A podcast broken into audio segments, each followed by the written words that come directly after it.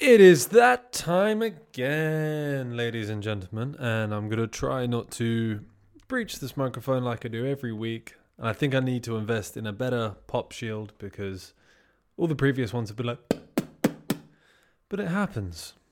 Anyway, I'm really excited about doing this glorious film. I saw this in the, the only time I've seen this film was in the cinema when it came out. I bloody loved it. Um, I don't care if you didn't, because I did, and my opinion is the only one that matters.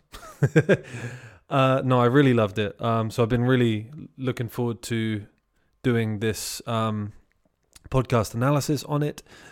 Uh, let's just get into it, because why waste time? Um, once again, of course, I am wearing headphones to stop you guys hearing the noises of the film. The noises of the film? Whatever. Um, for legal reasons. And yeah, let's go. This is a really cool intro because there's a there's a lot going on, despite the fact that you know uh, we're not. Okay, let me start again. so obviously, it's like you know someone sort of spying on you know this family from a distance, uh, and we have that kind of is it the Ave Maria soundtrack, the kind of operatic soundtrack, um, which gives us a kind of almost a sense of like um, sort of upper class sophistication that you would associate with you know opera or classical music. And with uh we where this was obviously set in Gotham City if you know anything about Batman I'm assuming you're at least somewhat into Batman if you're listening to this podcast about the film Batman um then what was my point? Oh yeah, one of the big things in Gotham is the sort of disparity between, um, like rich and poor, uh, or the classes at least. So, it kind of gives us that edge, and then we can hear this like creepy, heavy breathing over the top. So you know we have the audio of the the music, but then the audio of the heavy breathing over the top of basically putting us in the shoes of the person that we're uh, you know that we're seeing the lens through. Oh my god, that was such a bad sentence. You get what I mean? like we're looking through this binocular thing, and and that's apparent to the audience just based on the sort of um, blurring of the four corners and then the two bits there in the middle. It's all been a bit sort of blurred out. Um, Anyway, I'm gonna carry on because basically this is well constructed. Okay, it's doing enough with the visuals and the sounds and everything. It's well constructed to sort of let us know what's going on. Um, actually, just a quick note on the whole like comic book thing. I know there's a lot of like diehard uh, comic book fans that you know the the comic book like text to them is so sacred that all they want to do is you know poke holes in anything. Um i'm not looking at this film through the lens of how comic book accurate is it um this that and the other.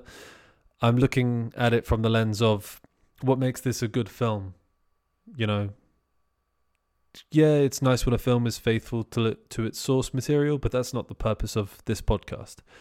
Having said that though one of the things i do love about this film is Batman is supposed to be the world's greatest detective, right? And I feel like this is really the first film to fully lean into the detective side of of Batman. Like, yeah, Christopher Nolan's one did it a bit with like trying to track down the Joker using that like so sonar thing with the mobile phones and all that kind of stuff. And it is in a lot of the other films, you know, the Tim Burton one and all that, but this is the first film where it's like it really leans into the whole detective side of it. Anyway, let's carry on. See, coming up here is one of the one of the elements that the first time I saw this film really stood out to me, and like um, I I remembered it afterwards. You know, um, it lingered in thought, and yeah, well, I'll I'll get to it in a minute. But obviously, just bear in mind that he's stood here filling the entire frame, right? We can't see anything happening behind him. Bam. This bloke was stood behind him the whole time. I say this bloke, the Riddler. He was stood behind him the whole time. Um, I just remember being really creeped out the first time I saw that because it's it's relatively unexpected. Because although we know that he's you know sort of watching him and stalking him, we haven't it hasn't been suggested yet that he's made his way inside the house. So I really like it's really simple, just to block him in shot and then reveal him afterwards with there's a lighting flicker and stuff to reveal him. It's just it's simple, but it's very effective. And then this bit here to sort of just focus solely on the Riddler and have the the man walk across the frame out of focus uh, at the front sort of thing um, at the foreground uh, it that is sort of just putting all of the um, what do you call it oh my god dudes i should not have started this podcast today i can't even get my thoughts together oh words things anyway it's it's letting the audience know that the riddler is the focal point of this scene. He's the important one in this scene. So it, from the whole for the whole thing, it's been from his perspective. It starts with the binoculars from his perspective, and now that he's in the same room as this other guy, he's now the focus of it, not the other guy. And we just have his eyes tracking backward and forward, watching this guy. So the basically the setup of the shots and everything is just aligning itself with the Riddler. This is a marvelous shot as well murder weapon in the foreground. Faintly in the in the background, they're all out of focus and blurred. The the killer and the victim, and then a big orange light in the middle, just to get a good amount of reflection, sort of on this blood and on the on the weapon, and then you know just sort of everything else a bit very deliberately put there, but you know just sort of to fill the background. Uh, does it need to do anything more than be an amazing shot? I don't know but it's an amazing shot. So, so this is just getting into the establishing things now. So there, there's a bit of a trend or a kind of like a roadmap for uh, filmmaking when there's like a villain or um you know even something bad like if it's i don't know say it's a film about a zombie apocalypse it's quite common that you would start with a scene about the villain or you know the zombie outbreak or whatever it might be and then and then move away from that so that the audience is aware of what the threat and what the danger is first. And then you introduce you know the hero and everything uh, and then you reintroduce the problem or the villain or whatever it is later on. So we had the riddler doing his thing at the start and now we're getting um, sort of establishing sequences where we're establishing the city of gotham. So we have this like times square looking sort of layout here um, with robert pattinson's batman narration over the top. So we're getting into the swing now of um, that side of things. I love this opening narration sequence, and one one of the things that really stood out to me the first time I watched it was there's been maybe this is the fourth, possibly the fifth time that you know the the narration's talking about um, sort of inspiring fear into the criminals to sort of keep them in check because it's it's a big city and Batman can't be everywhere, but if the the threat of him being sort of omnipresent or lurking in every shadow is instilled in the criminals, then that will have a sort of like um, an effect on them and sort of reduce crime and things. Um, that's basically the idea. So we keep getting these like shots zooming in or focusing on like dark shadowed areas, um, and it's it reminds me of like horror films or or even you know when you you I don't know you might be walking somewhere dark yourself and you like I don't know you see shapes in the shadows or shapes in the dark or something. I, I really really liked it because it it yeah it just I don't know it sort of just puts you in that zone where you're like can I can I see Batman hiding in that shadow? Is that oh is it just a shadow? What what's lurking in there? You know it's it really it, it plays really well on on this sort of human subconscious of like you know, either fearing the unknown or fearing the dark or whatever it is. I, I feel like I haven't really explained my point very well, but I liked it. It was good. So like there, his can, this guy was spray painting, and his can just rolled into the darkness. And Robert Pattinson's voiceover says they think I'm hiding in the shadows, and it's like, yeah, you do start to, you know, if this was you and you were like, oh my god, is someone in those shadows? You know, it's oh, it's just really well done because every every Batman movie has spoken about like the fear, and I feel like Tim Burton's one in the 1989 one was like the first one to sort of lean into the idea that criminals really fear him. Uh, and this one's like getting back on that sort of thing of like putting it street level, you know, in on a human to human basis. Like they are afraid of this guy. So this is the first time that we see Batman properly. He comes strutting out of the darkness, and all we hear is like footsteps. Like the use this the sound mixing in this film is awesome. So we hear like the footsteps, these big heavy boot footsteps coming towards the camera, and then the the theme tune slowly builds up. So in this one, it's like that. So that sort of like builds up and and reaches like a, a sort of climax as he's revealed, and then as he starts punch, so like in in the you know at least to my understanding in the comics and stuff is like Batman is like physically a savage, like just fucks people up, like you know no mercy. Like he won't kill people, but he will fuck you up, like break bones, knock out teeth. He's not nice when it comes to fucking up criminals. He doesn't mess around. So when he starts punching this guy, it's not just like bam, bam, bam, and the guy's knocked out. It's like bam, bam, bam, bam, bam, bam, bam, like just goes ham on this dude. So and there's no music to it. There's nothing to butter it up or take away from or distract the audience, sorry, from the fact that he is like knocking seven shades of shit into this guy. And every punch, this is back to the sound mixing. Every punch is like a fat, heavy subwoofer sounding like knockout blow. And that, that thug just ta- just eats like 12 of them. So it's um, straight away it's establishing what kind of Batman you're dealing with in this film. You know, who who is he? What's his um, sort of like physical prowess? How mercilessly how how little mercy he has? How mercilessly he behaves? A sentence that says what I'm trying to say, and you understand it with your mind. I forget this actor's name, but I'm pretty sure it's the dude from Chernobyl who plays the miner, as in digs holes, not is a boy, because this is clearly a man. Uh, and he's in Andor as well as one of the um, like uh, well, just some sort of imperial task force in in one of the early episodes. Uh, I can't remember his name, but I I've, I've seen him in this and the other two things and he's always on point.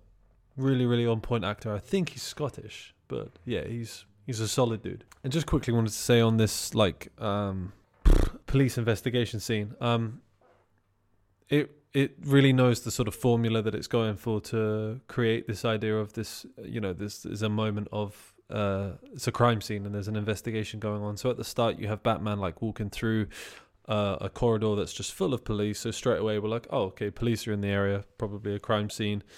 Uh, and then when you get in there, th- sorry, sorry, that was like an, an establishing shot thing, right? Which is important for any scene or film or whatever. Uh, and so then when we get in the room, there's a lot of like forensic scientists and stuff, but uh, they're not really the focal points. This is again like what I was talking about the Riddler at the start. Is Batman, Jim Gordon, they tend to be the focal points that you know the ones in focus literally or we're seeing everything from their perspective. So like the dead body that was killed in the opening scene as batman walks into the room we kind of see it from his point of view. The camera pans around as if it's him walking into the room and into the space. Uh, a lot of the attention to any clues or things is either done with Batman noticing it or from his perspective as opposed to it just being shown to the audience?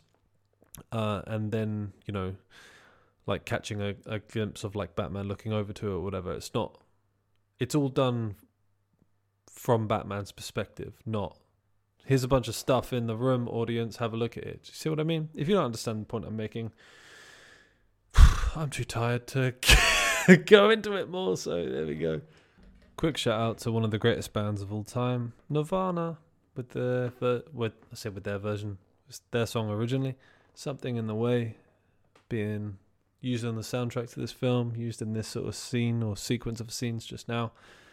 I love Nirvana, and if you don't, you're wrong.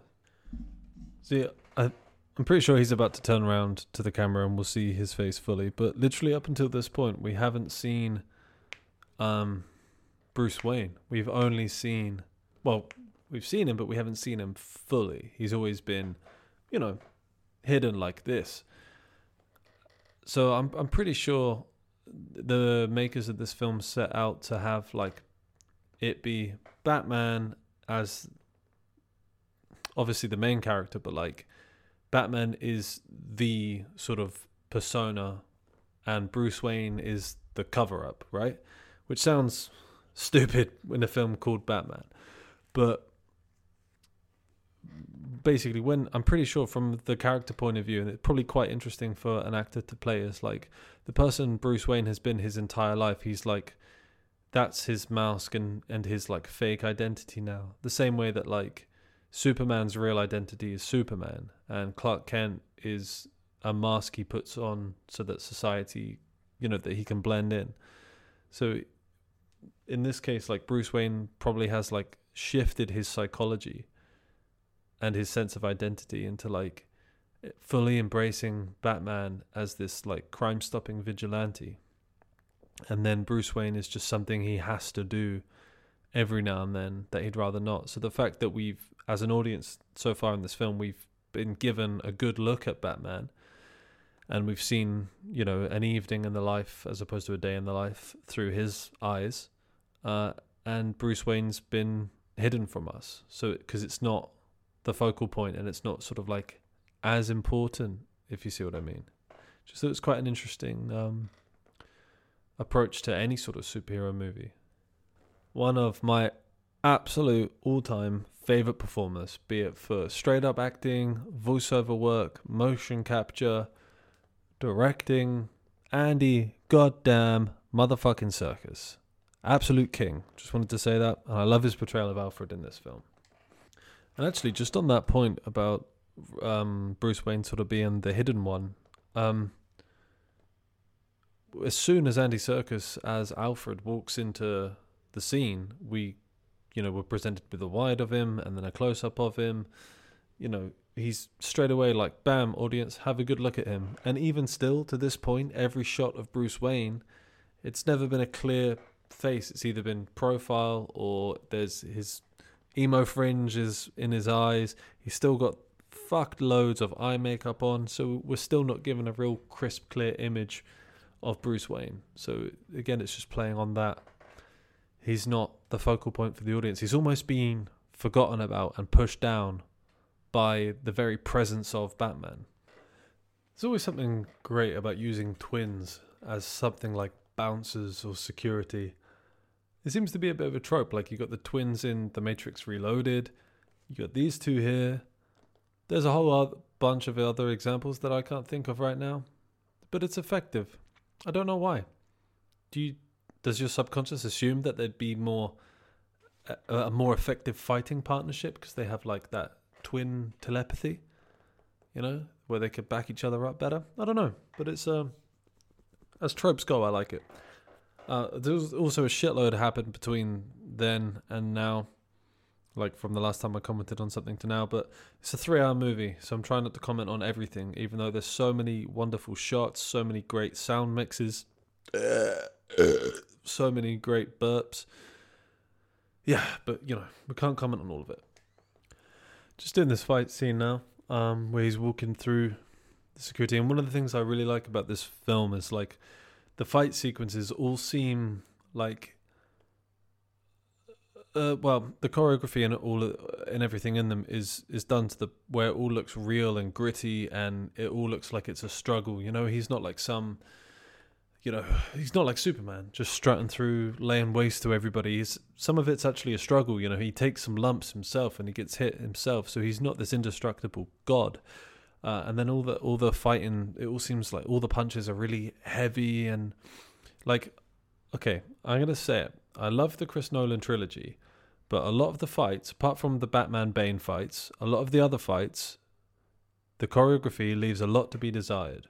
You know, I remember there's a scene, I think it's in The Dark Knight, where Batman's like walking through a club similar to this, looking for Falcone, similar to this, and he just like he literally there's a point where he just has his hands up like this and just like spins around and people fall down. It's like, what? It's just the choreography wasn't great. Whereas here, I feel like you can see more of the moves. It's just it's just better. It's just better. I'm gonna say it. It's better. The fight choreography in this film is better than most of the fight choreography in the Nolan's Batman movies. There you go. I said it. So we just had a couple of scenes with the Penguin in, and he's going to come back up later, so I could just say it later. But I really love Colin Farrell's performance as the Penguin. He's uh, you can tell he's having a lot of fun as that character. You know, I think I heard him say in an interview that like um, wearing all that prosthetic and stuff, you kind of get to like hide, you know, like hide Colin Farrell from you know the audience and just kind of be the Penguin. Uh, and yeah, you could just tell he's he's having an absolute blast. You know, he's got this great physicality to him. He's got that great accent. He's got all these like expressions and facial features that are like really sort of like emphasizing the kind of you know his the big crooked nose that they put on him like he does he like raises his lip and sort of squints his eyes and stuff like that and like really makes his crooked nose stand out like a penguin he's great he's having a lot of fun with it these like close up shots of um Bruce Wayne doing his detective work. Like there was a lot of them in uh, the the scene earlier on where he was in like the Batcave with Alfred, and there's now doing them where he's like basically looking through binoculars at um, Catwoman Zoe Kravitz, uh, who's also great in this film. Everybody's great in this film. Uh, and I realized as well with the shots of him looking through the binoculars is really similar to the shots of the Riddler looking through the binoculars at the start of the film, except this time it doesn't have the like creepy heavy heavy breathing that the Riddler did. Um, but yeah, I just really like these close up shots. Um, I, I'm assuming that they're using these close up shots of, of him looking through these binoculars to sort of draw attention to um, how much attention he's paying, or maybe just to get they say eyes are the windows of the soul, so maybe just to get into the window of what Bruce Wayne's thinking at this moment. He's trying to figure it all out. Um, or, you know, it just looks like an awesome shot, you know, the orange hue there, the dark makeup on the eye, the sort of blue white light of the I'm assuming that's like the moonlight. It's just a awesomely detailed shot, despite the fact it's basically just someone's eye. Um, there's so many amazing shots in this film. I'm going to try not to talk about all of them, but some of them are just stunning. They don't even have to do a lot. They just sometimes they just look good. Maybe I'm just reading too much into it by saying it's the window of the soul, but it just looks good. So the editing on this sequence is really good as well because it's not wasting any time. You got a lot of shots, you know, like um. So this is sorry. This is when Catwoman is like b- breaking into the safe of the mayor's house. Uh, you know, the mayor that died at the start. Uh, there's a lot of real sort of quick cuts, you know, close ups on the picture frame where she's figuring out how to open the picture frame to reveal the safe. Uh, she like rolls her safe cracking gear out onto the deck, and we see a shot as it rolls towards the camera. Um, there's a quick close up of her like setting up this apparatus. She attaches the apparatus, she starts using the apparatus, and it's all cut together with these real quick, succinct shots that show that this character knows exactly what they're doing. They've done this a thousand times, you know, these sort of break ins and robberies. She's lived it, it's, it's her thing. Um, she's super efficient at it. But then also, as well, is it's not wasting any time. You know, there, it would be pointless for us to see a complete step by step of like going through every single motion of, you know, setting up this piece of equipment and then using it, it's a lot better just to get through it, get it done quickly.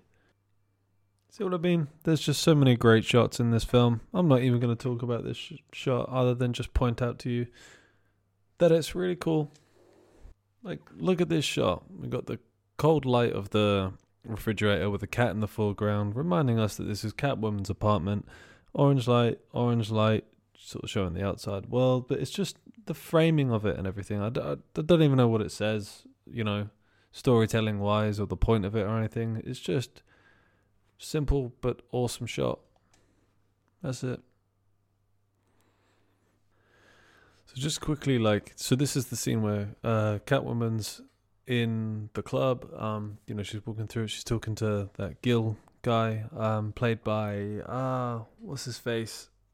Ah, he's a really good actor, the bald guy. Sorry, dude, can't remember your name. You're never gonna hear this anyway, so it doesn't matter. Um. Anyway, uh, yeah, and I just wanted to comment quickly about how like uh, lighting and everything is so important to distinguish uh, if different characters are in different scenes.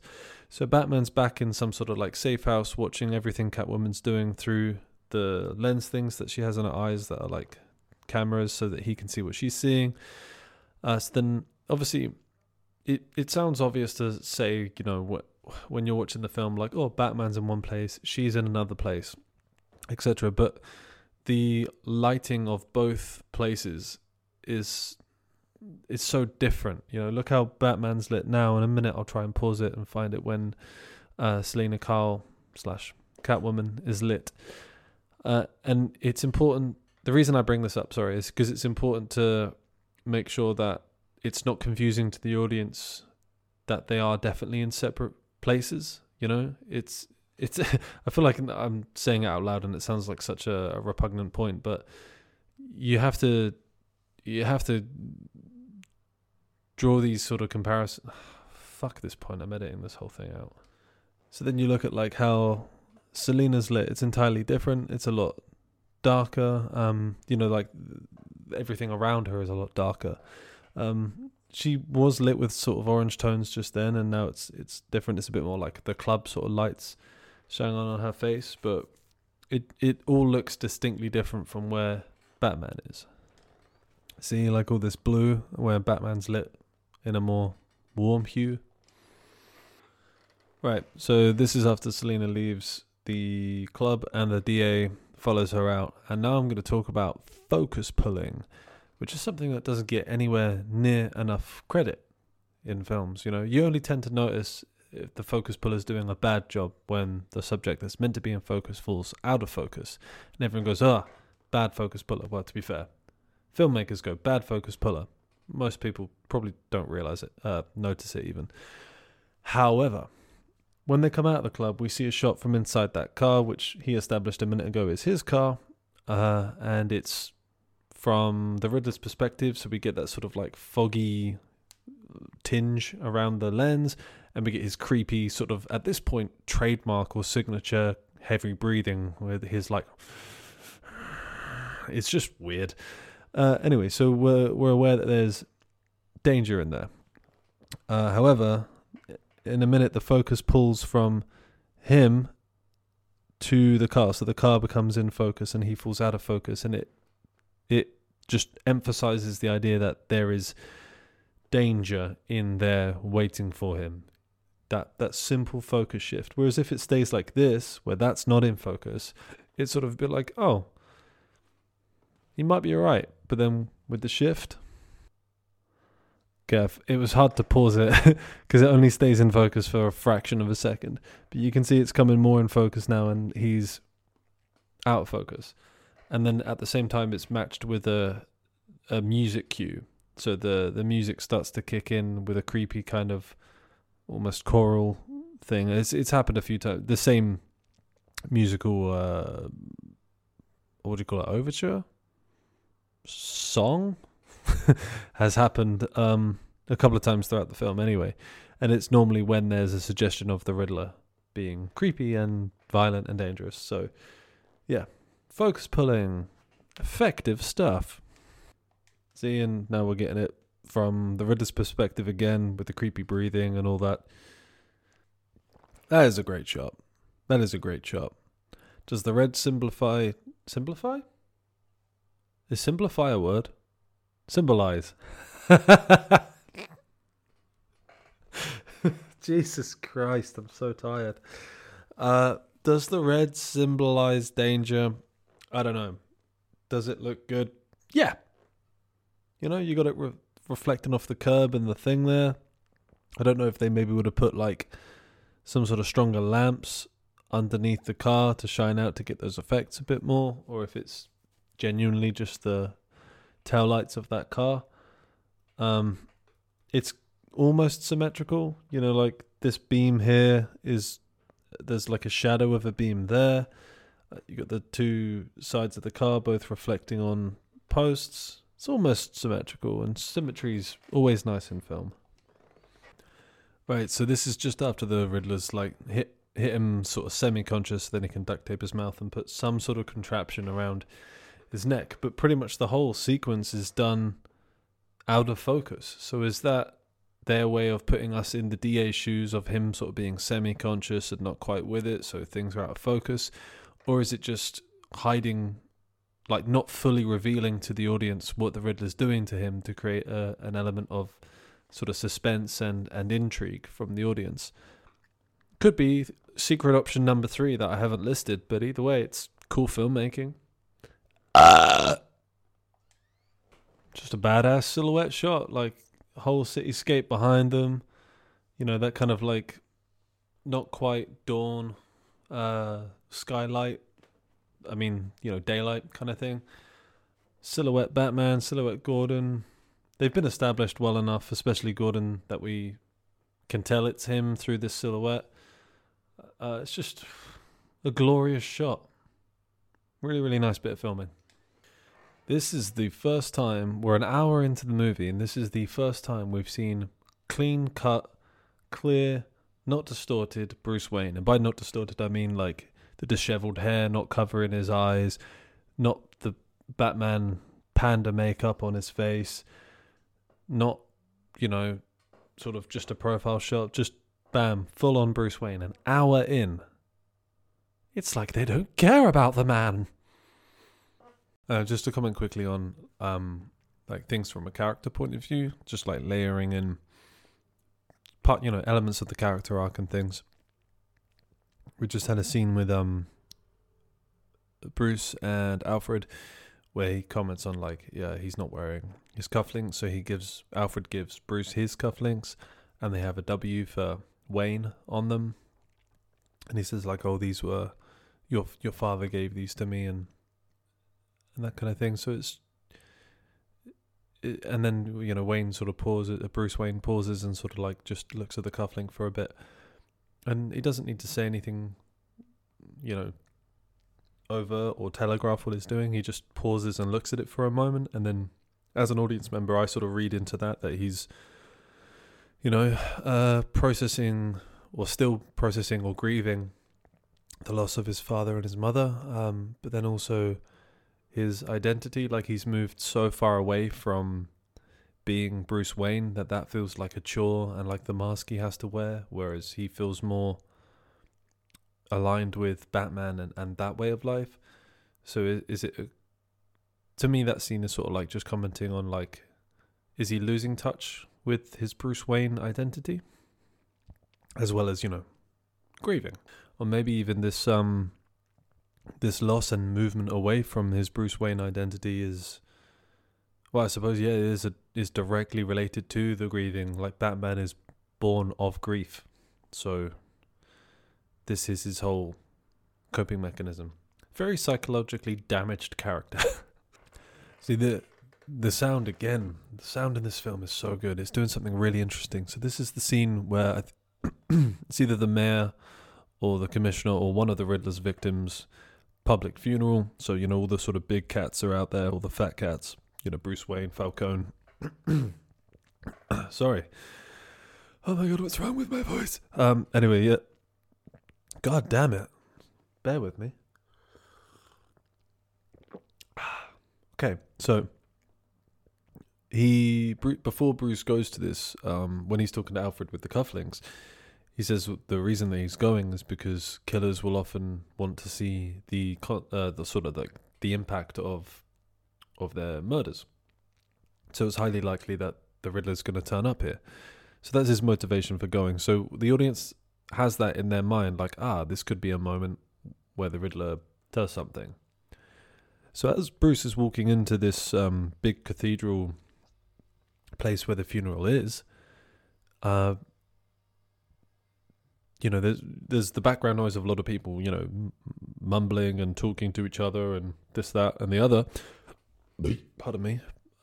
But then there's every now and then you hear like a weird, sort of strained breath or a weird exhale that turns into a cough.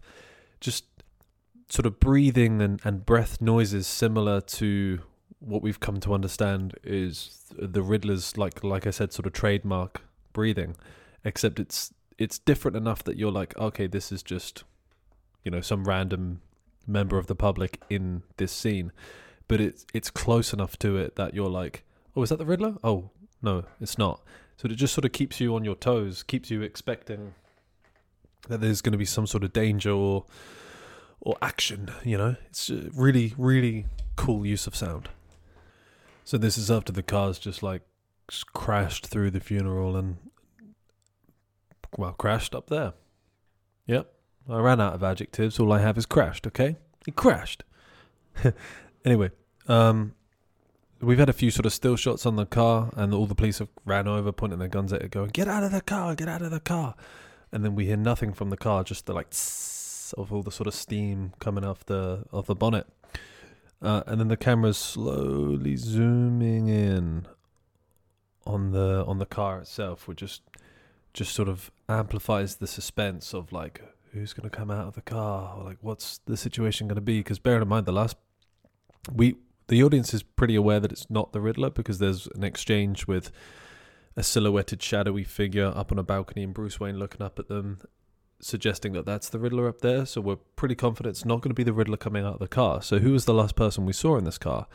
It was um, Gil Colson, the the bald guy whose name I've still forgotten. Very sorry. Great actor. Stoltz. Is it something Stoltz?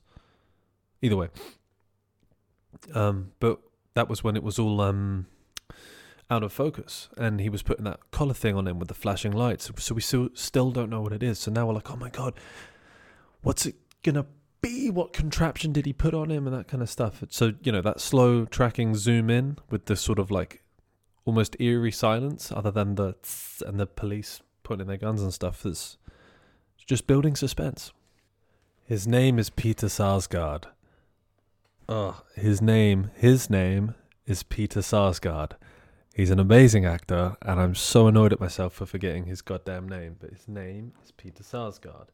And to make up for forgetting his name, let's go through some of his IMDb credits, shall we? You may know him from films like Garden State, which I have also reviewed on this podcast. If you haven't checked it out, go check it out. It's Zach Braff's original. Original? Is Zach Braff's directional, directorial. Words! Words and things! It's his directional debut! Go watch it and then listen to the podcast, okay? Um. I don't know what that was all about, I'm sorry. What else has he done? He's basically he's one of those actors that whatever he's in, he nails it. He's always great. He's always great. I think he's in Jarhead. I think Jarhead was the first thing I noticed him in. You know, you know what you, see an actor, you're like, damn, they're good, and then you you notice them then in in other shit. I'm pretty sure Jarhead was the first one. Please say he was in Jarhead, or have I just done him a disservice again.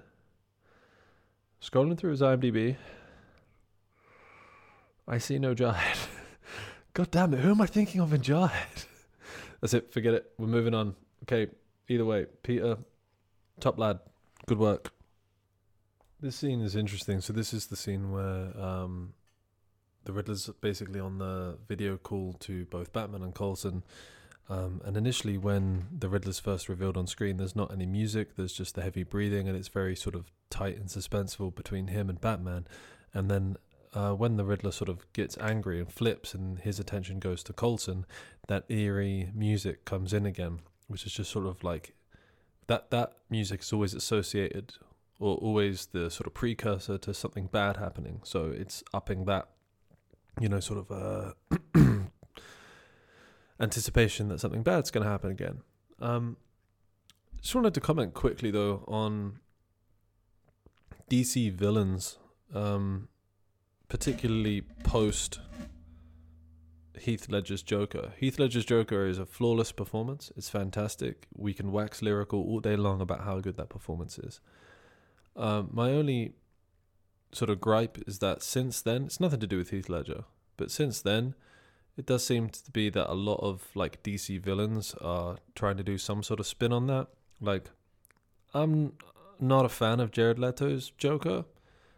I don't know if that's because of decisions he was making as a performer or the way he was directed or the structure of the film or whatever. It could be a whole facet of different reasons. It left something to be desired for me. Um, I really like what Paul Dano does for the most part with the Riddler. You know, the heavy breathing's really cool. His flip outs into just like extreme aggression or putting a lot of strain on certain words because they, you know, maybe mean a lot to that character.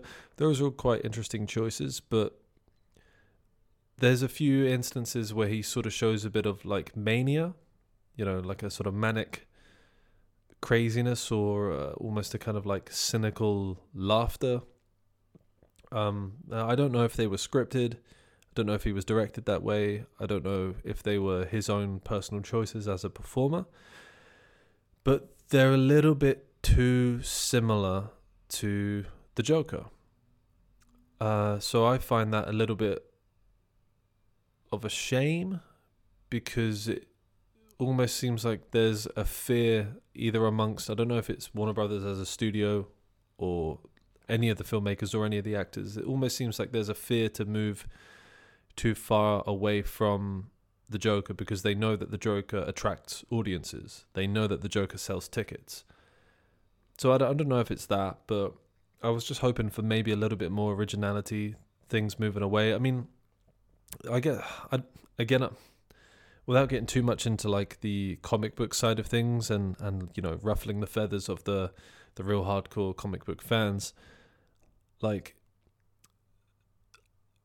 I guess the only other example of the Riddler in a film is Jim Carrey's Riddler in the one of those Batman movies. Is Batman and Robin or Batman Forever? It's Batman Forever that are pretty critically like panned. Um, and he's a bit eccentric and, and colorful like the Joker is. So maybe the Riddler as a character is just somewhat similar to the Joker anyway.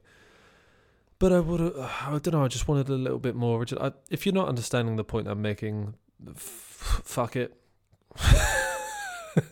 I know what I meant, and hopefully you picked up on what I meant. But you know, characters like the Penguin, like you really got Colin Farrell just fucking having a whale of a time, and his Penguin is so different to Danny DeVito's Penguin. So we get enough of a um a scope, you know. There are limitations between what you can do with a certain character. So yeah, maybe the Riddler is a little bit too similar to the Joker, just in and of itself anyway. So it's hard to pull yourself completely away from it. But I don't know. Yeah, I just feel like there's there's too much of a sort of like anytime there's a crazy comic book character, it always seems like someone's trying to do some sort of Jack Nicholson or Heath Ledger impression, and it just. I just want a little bit more originality. having said that, I love Paul Dano. He's an amazing actor. He's great in films like There Would Be Blood. He's great in this, but yeah, like I said, I don't know if it's the studio, the director, or him as an actor, or a combination of those things. There's just a few things he does that are a little bit too similar to a Joker, and I just wanted something different. There we go. I'm not going to labour that point anymore. I do have a minor issue with the explosion in the fact that Batman's head was next to the bomb and he just puts his arm in the way. And yeah, his arm's got armor on it, armor on his armor. filmic liberties. It's taken filmic liberties. I don't know if filmic's a word or filmic liberties as an expression, but I'm using it. They're bending the reality. I mean, right. It's weird for me to take umbrage with that when this is a film about a guy who dresses up as a bat, a woman who dresses up as a cat, a man who looks like a penguin, a guy who runs around with question marks on himself and calls himself the Riddler. There are other, you know, gripes I could take with this film, but I think that's one of my that's one of my preferred um, styles of uh, superhero movies is when they try and make it as realistic as possible, which for the most part this film does really well. However, the bomb blew up next to his chin. The only part of his face that isn't covered by Kevlar. And his chin's fine. That's such a great use of camera. So they've like rigged it to his back essentially. Uh, probably not Robert Pattinson, probably a stuntman. Um, or it's a CGI shot or whatever, but they've rigged it to his back. So then as he like falls forward off of the uh, building edge there, like we see the police like grabbing for him and then just sort of follow him down all the way here. Really, really cool shot. It's not the first time they've done like some sort of ca- camera rig to the actor's uh, body. They did it when he was riding on a motorbike earlier. Uh, but it's just badass. And then look how awesomely symmetrical that shot is, with you know, with the sky and the lights. It's just pristine filmmaking. And then the kind of brutal crash landing he does, uh, you know, after he crashes that squirrel suit, just reminds us again that he's not indestructible. He is a human running around at night, punching people in the face. The sound as the Batmobile like revs up is so good. We got all this like gunfire and tense music and things, and like Penguin prowling around. Like there's this real nice like low camera angle on Penguin. It's this you know, he's got a big frame, this guy, and he's like prowling towards the camera looking for Catwoman and Batman. Real nice and tense. And then just this like scream, this screechy scream of, of the engine revving up starts, and then that big deep growl of the of the engine like really coming into life starts and then the sort of like jet engine fire thing out the back the soundscape is just overwhelming and you're like you know if you're in penguin's position you're like oh crap what is that just wicked use of sound and then in this car chase there's a lot of angles like this you know where the camera's nice and low to the floor you know attached to the car so we're sort of in the chase from the car's point of view or the driver's point of view um, but then as well when camera angles are like uh, when the, when there's things like a car chase. I think I spoke about this in the Drive uh, podcast that I did. But when the camera is low to the floor, we obviously see the sort of tarmac and things like moving through screen quicker. You know, like if if the camera's sort of far away and the tarmac's moving, it doesn't look as effective as when the camera's right next to the tarmac and the tarmac's moving across. It just sort of creates that sense of like speed and you know that the that the vehicle is is moving through space, not spaces in stars, but spaces in the space of the screen uh, faster. Um, it just puts you right there in the action, and all these like orange hued lights and stuff. It's just this uh, the lighting and the cinematography combining is just just makes it awesome to watch. See, even shots like this where we're not attached to the car, we're, you know, sort of just outside of the car, it's still low to the tarmac, so we get that sense of movement and things. You can't tell me that's not glorious cinema. Look at that. The explosion hanging off the side of the car with the reflection of the explosion in the bodywork of the car, the Batmobile flying through the explosion. Ah. I don't I'm, don't even need to say anything, just ah. I'm not even going to say anything. I'm just going to let you look at that for a minute. How fucking amazing is that shot? Fuck. I love this um little like just sort of mockery of the fact that he's a penguin. Like they got his feet handcuffed together or foot cuffed together. Sure, why not? So he has to like waddle like a penguin. It's just funny. So now they're like investigating the orphanage uh, and just doing a sort of little cheeky shot like this where it almost looks like someone's hiding from them you know like it's it's dirtied by like some sort of wall like there's someone hiding behind the wall peering over this banister looking down at them it just creates a sense of like i don't know some sort of sneakiness i don't know i feel like you know what i mean it's cool again just stunning stunning visuals that's it. That's the comment. Symmetry. Awesome symmetry. Awesome shot. That's it. Nothing else. And then, same shot, but reversed, looking from Bruce Wayne's perspective. More symmetry, more awesomeness, more great cinematography. What is up? We are back. I uh, had to do a little pause and record this podcast in two parts, but through the magic of editing, you, the listener and or the viewer, won't know the difference, except for the fact that I just told you what I'd done. Anyway, let's carry on, shall we, with The Batman. Wow, I gotta say, I do not remember that part when I saw it in the cinema. Uh, that that was just the part where uh, Catwoman plays a like phone recording of uh, partner, the Russian Annika, I think her name was, being killed by like Falcone and his dudes. And I know that I went for a wee at some point during this movie, which I'd never try and do yeah, when I'm in the cinema. I always try and hold my wee, but I really had to go for a wee. And I'm going to keep saying we because it's childish and that's funny. Um, so I may have missed this in the cinema, but that was hard hitting, man. Um, you know, you've got Zoe Kravitz, bless her, welling up in tears. You've got um, well, Batman and um, Gordon. They're sort of like processing what's being said, but then the voice acting from the actress who plays Annika and Falcone on that voice recording is really, really good because they're conveying. You know, when obviously this might sound stupid, but I'm going to labor the point anyway.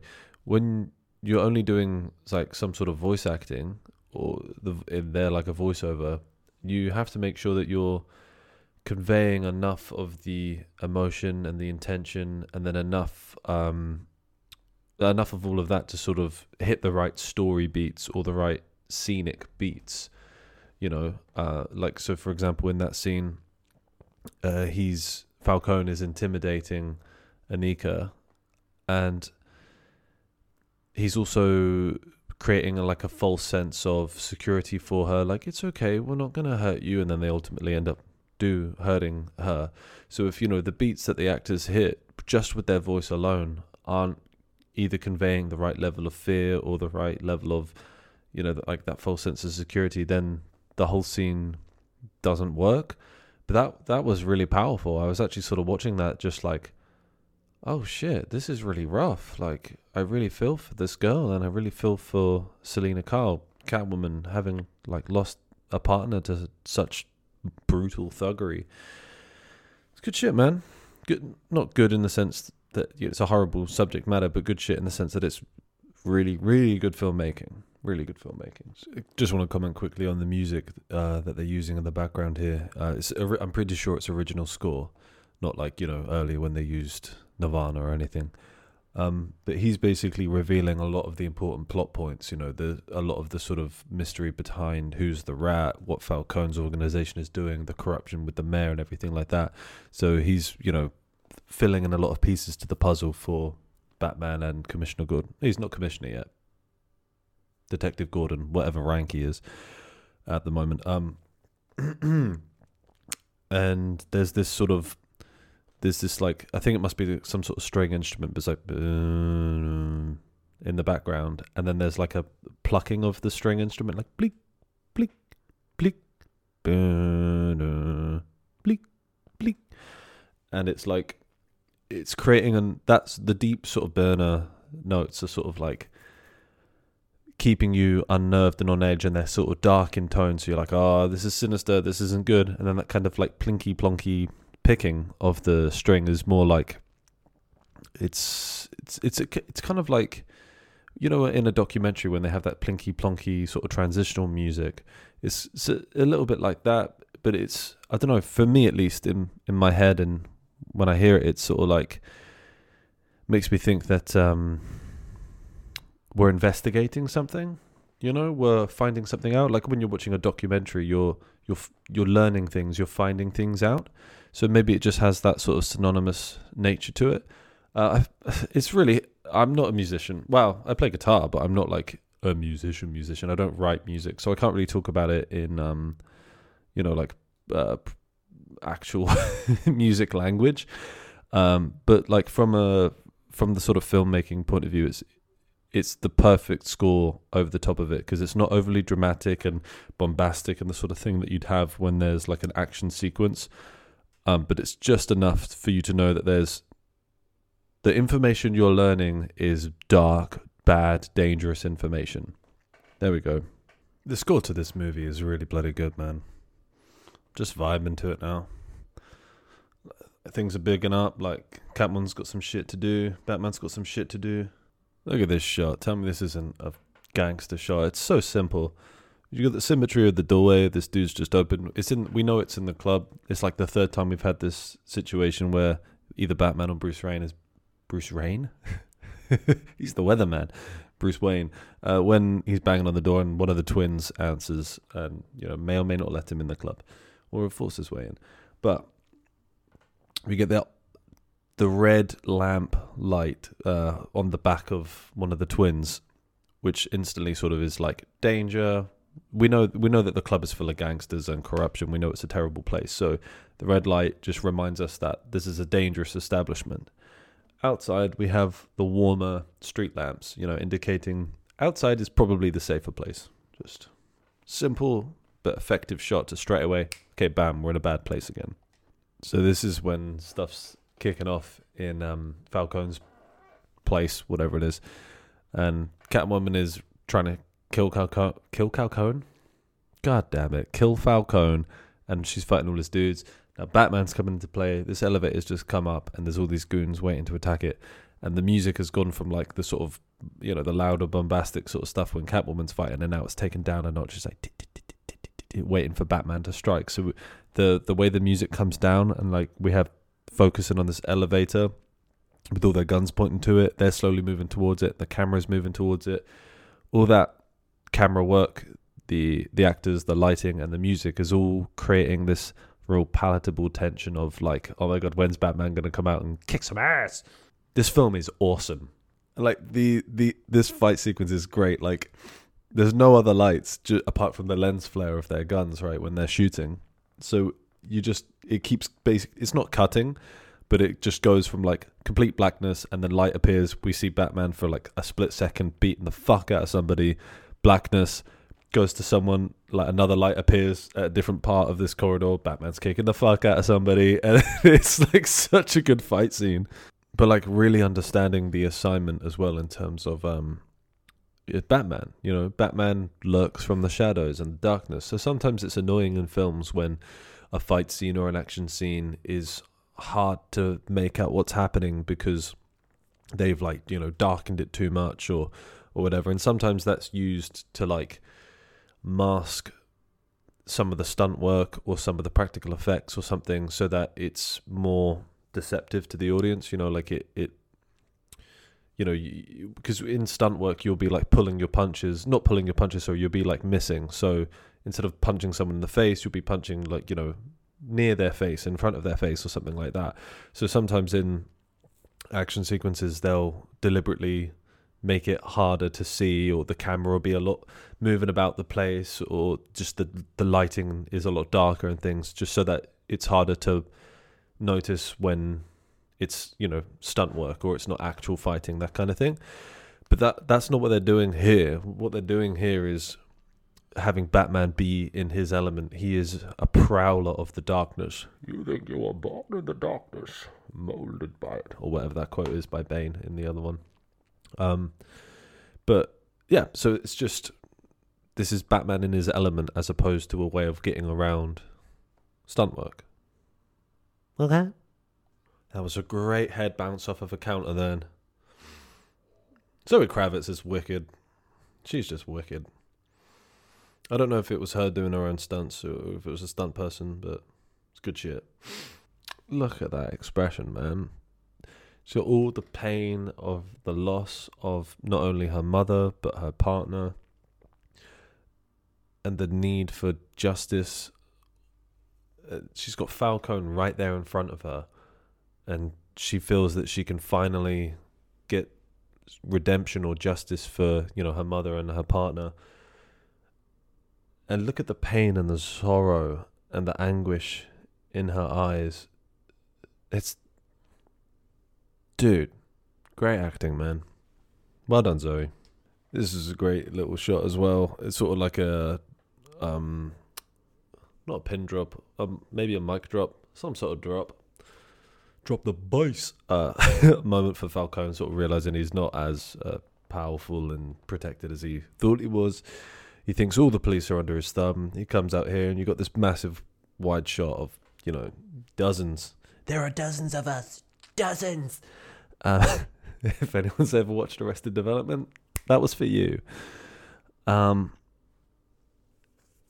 oh, I fucking distracted myself. Um, yeah, dozens of these poli- dozens of these police officers just waiting for him. Uh, and it's just a simple shot. The big bright lens flary lights, sort of spotlights that police will use. Um, yeah, it's just nice. Symmetry of the pillars, good uh, arrangement. This would most likely be a first AD's job would be to sort of position all these extras and actors where they need to be on set and everything. Um, yeah, just just a nicely laid out shot. That's it. Just want to shout out my boy Ed Kerr. Used to work with this dude. He is salt of the earth, sound as a pound, really nice guy.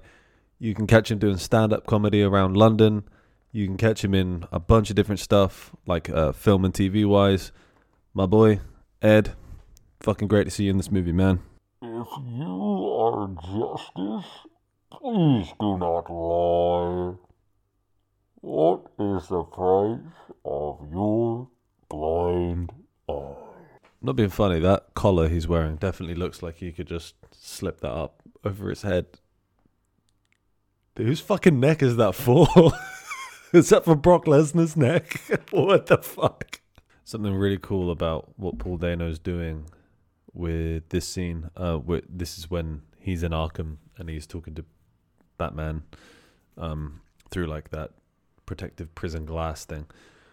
Every time he says Bruce Wayne to him, he's like, he's using it as a weapon. He's like using it to like twist the knife in him. He's like Bruce Wayne. He's like fucking stabbing him with it. Really cool choice. Instead of just being like Bruce Wayne or like even using it as like a taunt. Like, I know your identity. He's not doing that. He's like, I know your identity. I know your story and fuck you. Stab. One of the things I really like about um how they're doing the whole like thugs, you know, the henchmen of the Riddler, is it that that's always kind of been like a, a weird thing in uh, anything involving some sort of villain where they just seem to have like an an endless supply of henchmen. like they don't pay them any wages. It's just they'll like take bullets for the for the villain or whatever. It's just like where do you find all these people? So they're actually kind of like addressing that in this film. They they have addressed it in other Batman films and th- stuff, but in this particular film, they're using like social media, so it's topical for 2022.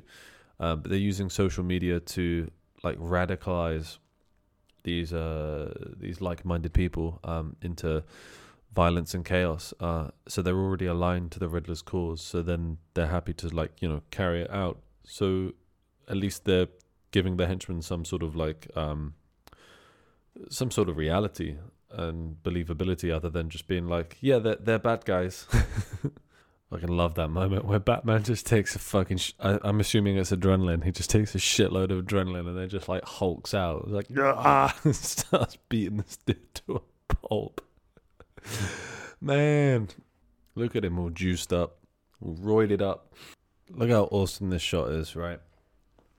I'm gonna do this a lot for the rest of the movie because there are some fucking fantastic shots at the end of this movie. But obviously, Batman there, fully in color, and then all this like red and sort of blue electric behind him. Just, just good shot. Okay, that's all I'm gonna say about it. It's just good shot. I did actually think, um, that the first time I watched this, that maybe they were gonna kill him off. You know, I thought it'd be very bold, very brave to do, and very un Hollywood because they always want to make a sequel. But yeah, I kind of thought maybe, maybe they would. It's the most convinced I've ever been that a Batman was dead, apart from Chris Nolan's one, um, the end of the third one. Spoiler alert, where they make you think that he's dead, and then it turns out he's not dead. He should have stayed dead. That's that's the biggest issue I have with Nolan's trilogy is that he should have stayed dead at the end. The bat flare. He had a flare on him. The bat flare. This this is my favorite shot in the entire movie. I'm a sucker for like red lighting and you know this kind of setup where you know it's it's sort of one source of light and stuff, but symbolically it might be a little bit on the nose, but it's literally Batman leading the people of Gotham to safety.